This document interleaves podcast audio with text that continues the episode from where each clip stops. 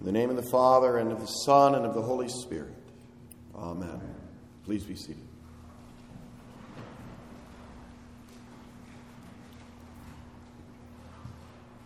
Can you walk into a bank where you don't have an account, go to the teller, and demand that the teller give you money?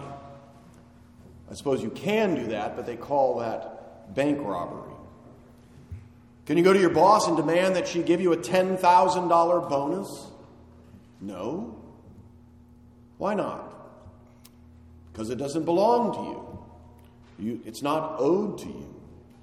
Can you just go to your parents and demand your inheritance? Mom, Dad, I, get, I can't wait until you die. I want my share now. Can you do this? Of course not people would talk. People would say, the audacity, the, the scandal. How dare he think he can just waltz in and speak to his parents like that and demand his inheritance? But this is what the younger son does in Jesus' parable of the prodigal, the wasteful, the free spending son. He goes to his father and he demands his inheritance as if the father owes this to him as if it is the Father's debt to the Son. Now, in Jesus' parables, we need to examine who's who. The Father is God, the sons represent us humans. The younger son goes to the father and demands an inheritance as if it is owed to him. How often is that the way that people treat God? We go to God and we demand our inheritance from Him as if He owes us. How many view salvation from God as their, their right? Folks say, I believe in God, and yet their lives are unaffected by this belief. They say, Sure, I'll go to heaven. Why wouldn't I? Salvation is viewed as a, a heritage, a birthright. It's just demanded from God, and then they leave home to live a life apart from and unaffected by the Father. I'm afraid this can be the case for many that have distanced themselves from the church, from the body of Christ. Without even being aware, folks demand their inheritance from God, the forgiveness of their sins, and then they drift away from the church and head off to a foreign land and squander that inheritance. Folks claim forgiveness as their right, but you don't deserve forgiveness. It's not owed to you, it is not God's debt to you. Rather, it is a gift that He freely offers in His Word and His sacraments. This forgiveness was won through Jesus' holy, precious blood and His innocent suffering and death. You cannot purchase it, you cannot earn it, you cannot demand it. It is a gift which you receive each week here as you gather as the body of Christ, as you kneel before the Lord in confession, and at the communion rail as you eat and drink from the fountain and source of all goodness. For those who are members here at Emmanuel or becoming members, this is your home, your spiritual home. And there is great danger in leaving home to live in a world and forsake the fountain of forgiveness that's found here. It's dangerous to leave home. But this happens all too frequently. The worries of this world, the busyness of life choke out your connection to the body of Christ. Our confirmands and their families, too often, it seems, take their inheritance and depart for a foreign land. Our precious young people stand here in their white robes and they promise to remain faithful to this church and to suffer all, even death, rather than fall away. And then they disappear into the foreign land to squander their inheritance. The college years are a great danger. Our young people leave home and head off to the university where there is an abundance of options of worldliness into which they can be trapped. They are away from us, and many do not find a local congregation to serve as a spiritual home away from home while at college.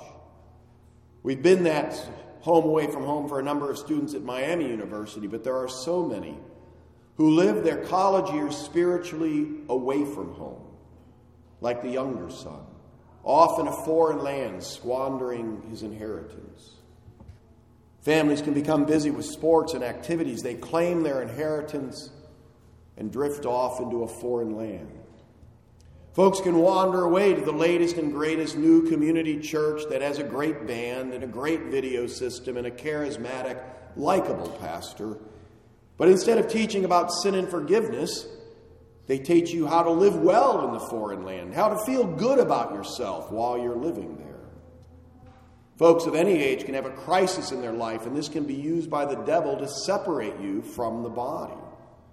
Could be a divorce, or an illness, or a move to a new area that causes people to drift off into a foreign land. It's a danger as you grow older and weaker that you allow this to separate you from the body. Don't give the devil a foothold. For those that are too ill or too weak to come here to receive the forgiveness of sins, we will bring it to you at home. Most folks have allowed themselves to drift at one time or another. Often it's not so much a conscious decision, but rather they've allowed other things to overwhelm life. And if you find yourself in a foreign land like the younger son, what do you do? When you find that you've squandered the gift of forgiveness in wild living, what do you do? When you find yourself in the spiritual pig pen, starving for some real food, what do you do? What do you do when you find yourself empty after chasing fulfillment through intimacy without commitment? What do you do when you find that the alcohol and the pot and the pills just don't numb the pain anymore? The younger son realizes that his father's servants have a better life than living with the pigs in the mud of the foreign land, and the son returns home, humble and repentant, saying, Father, I have sinned against heaven and before you. I am no longer worthy to be called your son. When you find yourself alone and separated from the body of Christ, what do you do? You come home. You humble yourself before God and you come home to where you belong. You come home and get on your knees and confess that you are by nature sinful and unclean. You come home and get on your knees and confess you have sinned in thought, word, and deed.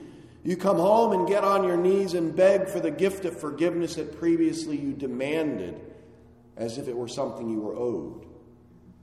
And God the Father will lift you up He'll surround you with His love, wash you clean, and clothe you with the best robe, the robe of Jesus' righteousness. He'll restore you to your place as His son, as His daughter.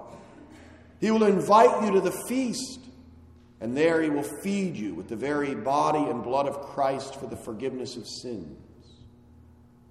What do you do when you find yourself in the mud? Come home. Come home and be welcomed with open arms by God the Father and by your brothers and sisters in Christ. Now, this parable is not just about the younger son, but also about the older, loyal son, the one that has been consistently devoted to his father. He too forgets his place. He too demands from the father what is only offered as a gift. He thinks he's earned it by his years of hard work and faithfulness. Be on guard against older son syndrome, in which you start to think that God owes you forgiveness because you have been faithful to him and faithful to his church for so many years. Guard against older son syndrome in looking down upon those who have lived for a while in a foreign land and found themselves in the mud and have humbly come back to our midst. Those returning are your brothers and sisters redeemed by the blood of Christ.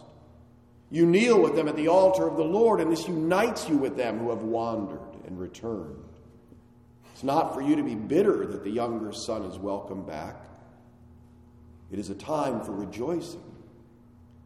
You do not have the right to think that another is less deserving of Christ's forgiveness. You can't kneel at the rail with a fellow Christian and wonder, what does she think she's doing coming here to the altar? Those who are loyal and faithful, be aware. In this parable, which son is in a better spiritual place? It's the younger son, broken down by knowing what the world truly has to offer, who realizes he is owed nothing, and who comes to his father in humility and penitence. The older son is in great danger because although he is with the father, he still thinks that his father owes him. The father owes him nothing, but all that he has is for the son. The father owes you nothing but he offers you everything as a gift. No matter if you have been a faithful disciple of Jesus for 90 minutes or 90 years, you still approach the God, God the Father the same way.